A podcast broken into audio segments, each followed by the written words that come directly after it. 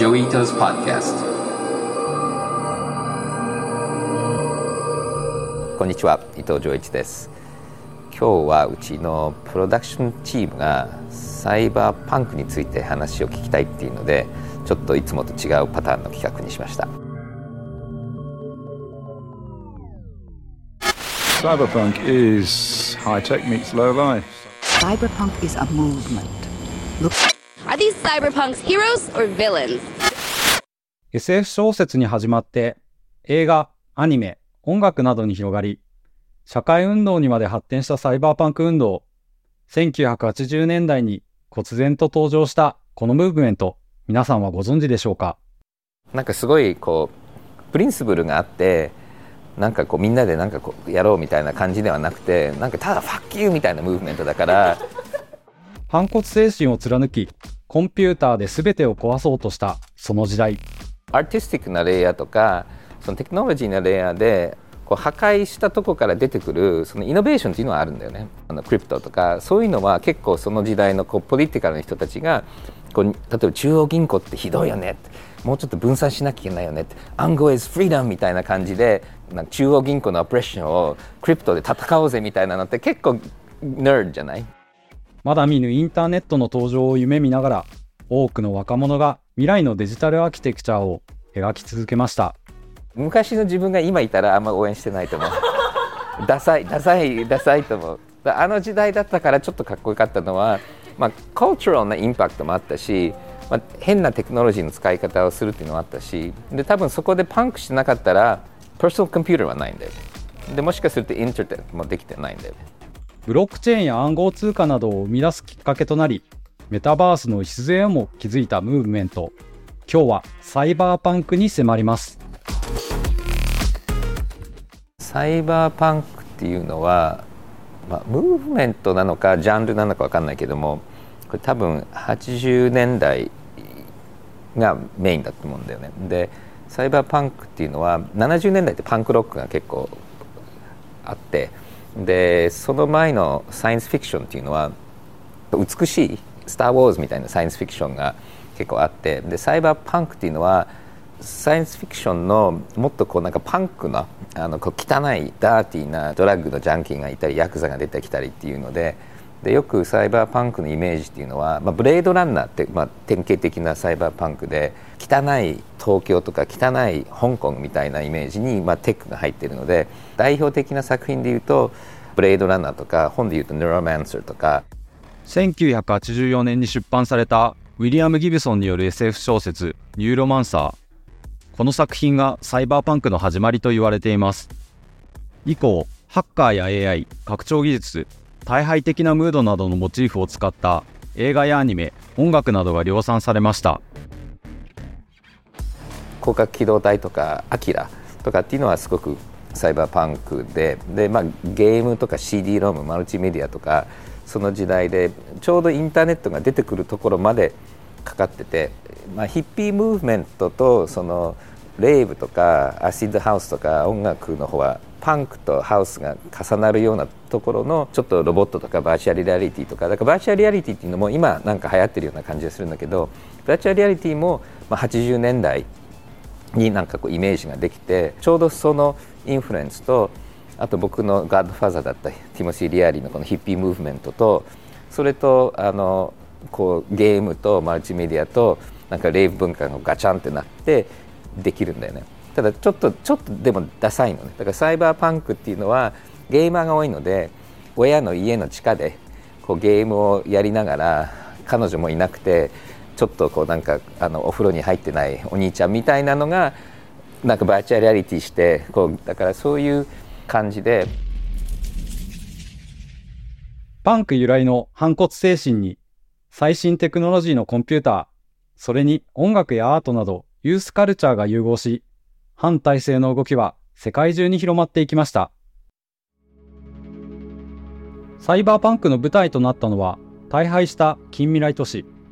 当時、世界経済で頭角を現していた日本に、その風景を重ねていた人は多くいたようです。実際、小説ニューロマンサーの冒頭は、廃墟と化した都市、千葉からスタートします。例えばウィリアム・ギブソンって日本に行ったこともないのに Neuromancer の最初は The sky and Chiba look like a television switch to a dead channel ってすごく有名なオープニングがあるんだけども日本人はあんまりサイバーパンクってそんなには意識してなかったんだけどもアメリカにいる人たちは日本見てあれがサイバーパンクだよねと。なんか日本って外から見るとロマンチックに見えたのもあるのかもしれないけどもガチャガチャした秋葉原とか香港のああいうスラム街みたいなところのイメージがみんななんかちょっとかっこいいなっていうのがあって。だから日本人はそこ多分見えないよね向こうから見るともうちょっとそれがロマンチックだったんじゃないかなサイバーパンク憧れの国で生まれ、コンピューターと音楽を愛した日本人。ジョイさんはサイバーパンクムーブメントの広がりと最もシンクロしていた人物の一人でした。だから僕が高校3年卒業した時には84年なんでねで84年にニューロマンサーも出るし84年にフィリップスとソニーが CD ローム出してでそこからこうマルチメディア時代っていうのがあってで日本でそのいろんな CD ロームのゲームとかでその頃も結構その NTT もこうマルチメディア時代だって言って CD ロームゲームもいろんな日本のゲームキックとかも出てきてレーザーディスクとかそういう時代なんだけどもその時代ってまだインターネットもちゃんと動いてないし結構こうなんちゃってテックなんだよね。だからゲームはちゃんと動くけどもそれ以外のものってすごくこうまだサイエンスフィクションだった時代なので。ただ、まだこの頃は、テレビや雑誌などでサイバーパンクを目にする程度だったといいます。いやでも僕もゲームを好きだったし音楽もずっとインダストリアルミュージックをかけてたし結構自然な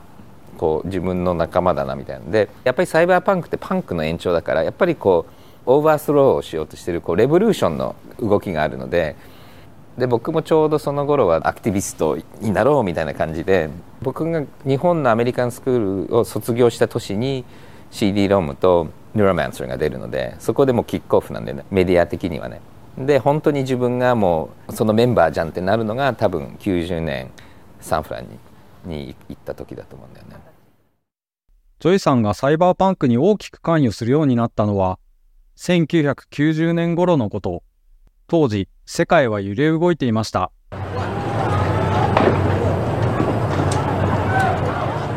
北京では天安門事件が起きました。If you seek prosperity for the Soviet Union and Eastern Europe, if you seek liberalization,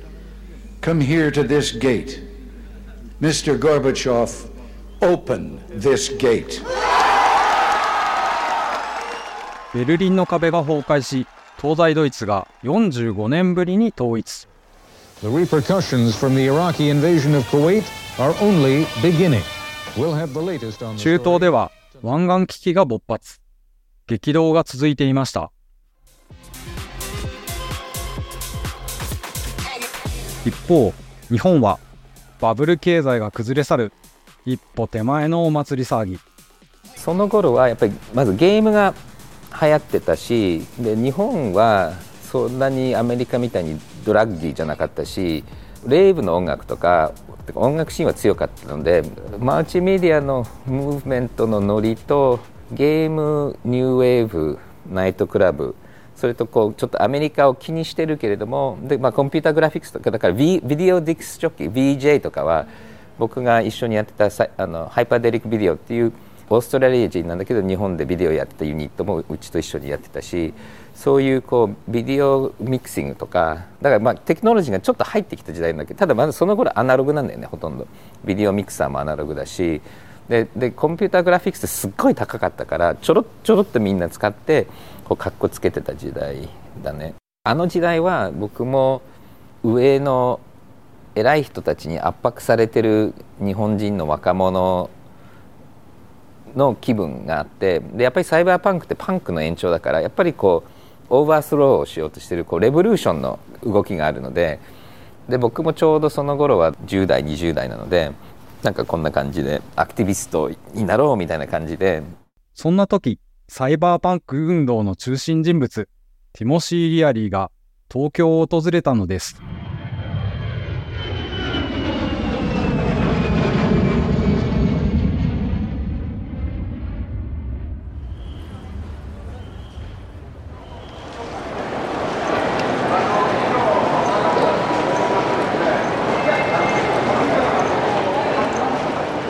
ティモシー・リアリーが日本に何年かな90年かなんかに来た時に僕はあってその頃僕六本木のディスコとかクラブやってたの自分で。でティモシー・リアリー連れて日本の若者のムーブメントを紹介するんだよね。80年代僕はあのシカゴで DJ やってたでその時はインダストリアルミュージックとか、まあ、ニューウェーブの後半とかハウスミュージックとかが流行っててそれはだからデペッシュモードとかニューウェーブとかその辺は結構日本はかっこよくやっててで僕もクラブでシカゴのクラブのスタッフを日本に連れてきてで六本木でお店やってたのね。でその時にティムとかも来て今までの日本人とすごいコントラストだったのでそういう意味では尖ってるなっていう感じだったんじゃないかな。当時日本を訪れていたティモシー・リアリーのコメントです。Young people in Japan have m- great power. You, you're smart, you know how to run uh, Nintendos and computers, and there's an enormous amount of money that the young consumers have. And don't waste it on uh, trendy yuppie clothes, the what they call the Shinjin Rui. Get start your own stuff. They ain't gonna work on Sony's farm no more. They come together through the music. ソニーの技術はその individual の下にあの持っていくと。あのコンシューマーの方から組織とか企業をドライブしていくっていう方向がすごく出てきましたよね。通訳をしているのは当時24歳のジョイさんですで今はあの individual のニーズによってコンシューマーの商品ができてきてるんですけど昔みたいに大会社の企画部によって商品ができてその商品によってトレンドが動いてそのトレンドに動いて人間が考えるっていう方向の逆方向からあの訴えてましてあの逆方向っていうと逆に人間が何が欲しいかと。それでみんなでグループでムーブメントを作ってそれで逆に企業を動かすと。その逆方向が90年代のあの 90s の考え方だと思うんですけどそれをあのプッシュするのはコミュニケーションがものすごく大事。ですのでグループの意識を持っていくと。それは雑誌とかこういうビデオとかあのコミュニケーションチャンネルもテクノロジーで増えてきてますのでそのインディビジュアルのパワーっていうのをこれからどんどんどんどんテクノロジー通じてあの強くしていきたいという彼のものすごいあの夢で。で昔は 60s に彼らが言言ってたのもなんかやっぱり技術の部分とかであのテレビであの人々をコントロールすることができたんですよガバメントは。でも今もっと増えて安くなったのでそういう技術が人の手に入ることになってコミュニケーションが増えてやっと彼の夢が実現できる社会になってきたとこう思ってると思うんです彼はこれだって言ってで一緒に本書こうとか言ってヒッピー時代は tune in, turn on, drop out で drop out するのがヒッピーだったんだけども僕とティムが日本人は tune in, turn on, take over っていうので日本の若者はこれからテイクオーバーするんじゃないのかなって言ってで日本人の若者は the new breed っていう新しい人種だっていう、まあ、新人類はもうちょっと前の話なんだけども新しい人類だっていうので一緒に本を書こうとしてるね。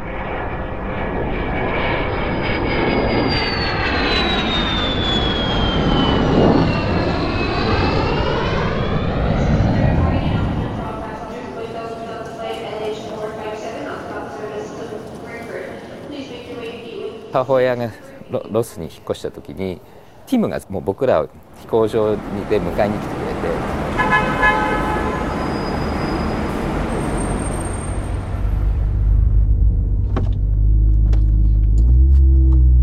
てで彼の家に連れて行ったらそこにもうリッドリースコあトトニー・スコットとかいろんな人たち、まあ、ハリウッドの人たちがいてで彼は車で僕と母親と妹をサンフランに連れて行くんだよね。でサンフランでこのモンド2000のあのモンドハウスっていう家があってそこでパーティーして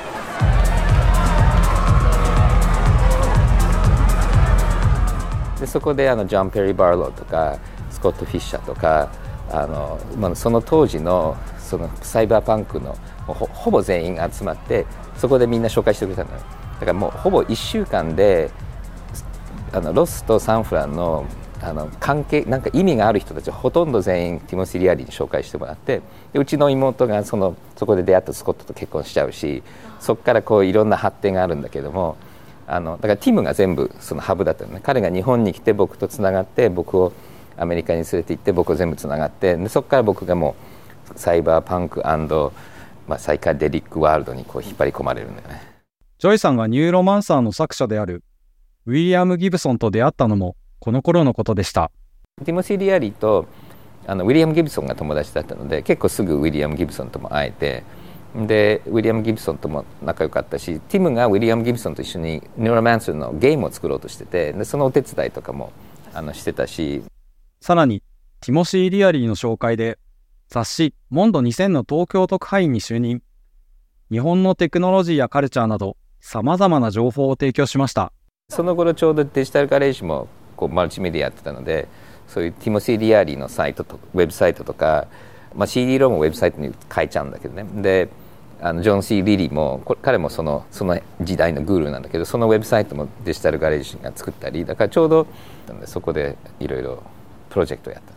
当時は現地の雑誌や新聞などでサイバーパンク当事者として取材されたこともあったといいますティモシー・リアリーとかモンドの連中は本物の日本人だって言ってこう彼らのイメージする日本人にしちゃうんだよね。で人に紹介する時になんかいろんなこと言ってでそうなのかなみたいな感じになって結構その自分のアイデンティティも結構複雑だったんだけども僕について僕の話を結構アメリカの雑誌とかでハワード・ラインゴールとかあのモンドとかが書いたりしてちょっとだからそういうこう日本人代表あの若者サイバーパンク当事者みたいな感じでこう紹介されてたのかな僕は幼稚園から中学校1年生までアメリカででその時は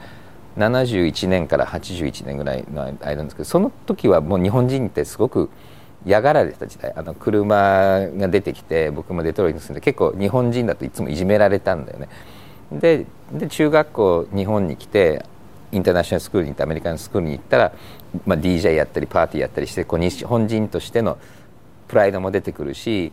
でやっぱりずっといじめられてると結構自分も不安になって自尊心もないんだけどちょうどその頃日本人はかっこ悪いこうブランドからかっこいいブランドになって多分自分の人生で一番なんていうのかな僕の中でなんとなく自分の青春のこう一つのこうステップだったのもあるよね。そしてインターネットの登場によりサイバーパンクは終焉を迎えます。10年ぐらいバーッと盛り上がるんだけどもそこからやっぱりインターネットができちゃうんだよねそうするとそのモンド2000の時代からワイヤードの時代になってでワイヤードの時代は結構みんなお金が儲かり出すしアップルとかインターネットが流行る時代になるとシリコンバリーにプッシュしてで結構みんなこうクリーンなイメージになってくるんだよねだからドラッグもなんかなくなるしレイブ音楽からもうちょっとこうなんかあのポップス系になってそしてそのダウンタウンのサンフランシスコからこうスタンフォードのイメージになってこうなんかピシッとなるんだよね。1994年、ヤフーとネットスケープが誕生したこの年、ニューヨークタイムズに小さな記事が掲載されました。タイトルは、伊藤浄一、デジタルな欲望のままに。インタビューでは、こんなやりとりが残されています。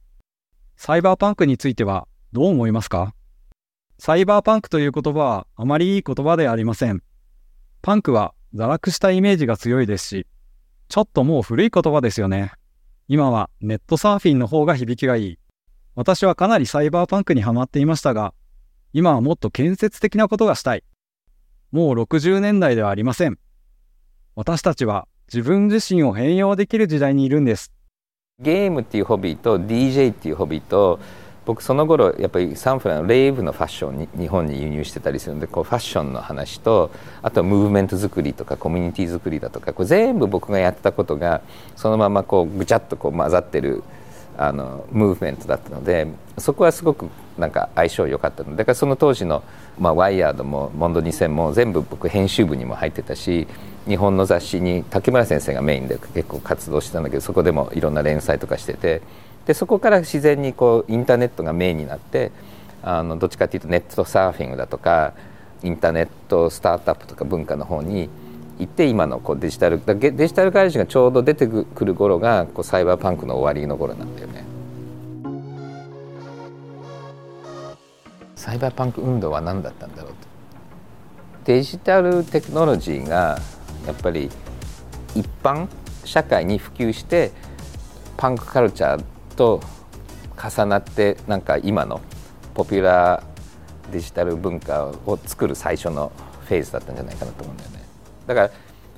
ヒッピームーブメントがあってスチュワート・ブランがいてでスチュワート・ブランが Whole Earth Catalog で Tools for Everyone ってやってそこがあのスティーブ・ジョブズとかが刺激してホームブルーコンピュータークラブができてアップルコンピューターができてっていうのがここは結構ねそのサイバーパンクと連続性があるのね。でもう一つはサイファーパンクっていうのがある。サイファーって暗号ね。でサイファーパンクっていうのがサイバーパンクの後に来るんだよね。でそれはそのサイバーパンクやってた decentralize の人たちが暗号に入ってで暗号から暗号通貨に入ってそこがそのままあの Web3 につながっているのでだから結構そういうムーブメントはそこから出てきているのは確かなんだね。ここまで当時の音声も交えながらサイバーパンクについてゾイさんの思い出話をご紹介してきました。まあ、もはやインターネットが当たり前となりましたけども、その裏側にある知られざるストーリー、現在のブロックチェーン仮想通貨 Web3 まで続く文脈を知ることができて、まあ、僕は本当に面白かったですね。まさに歴史の証言でした。さて、ここまでお聞きいただいた皆さんに NFT をプレゼントします。サイバーパンク運動のきっかけともなった小説のタイトルは何だったでしょうか？大文字半角英数字でお答えください。詳しい取得方法は番組詳細欄に掲載しています。そして、ここでお知らせがあります。数ヶ月お休みしていた Joi Ito's Podcast が再び戻ってきます。第1回目は2月6日火曜日11時に配信となります。新しくなったポッドキャストをぜひ楽しみにしていてください。それでは Joi Ito's Podcast 特別編はここまでです。お相手はリサーチャーの小麦でした。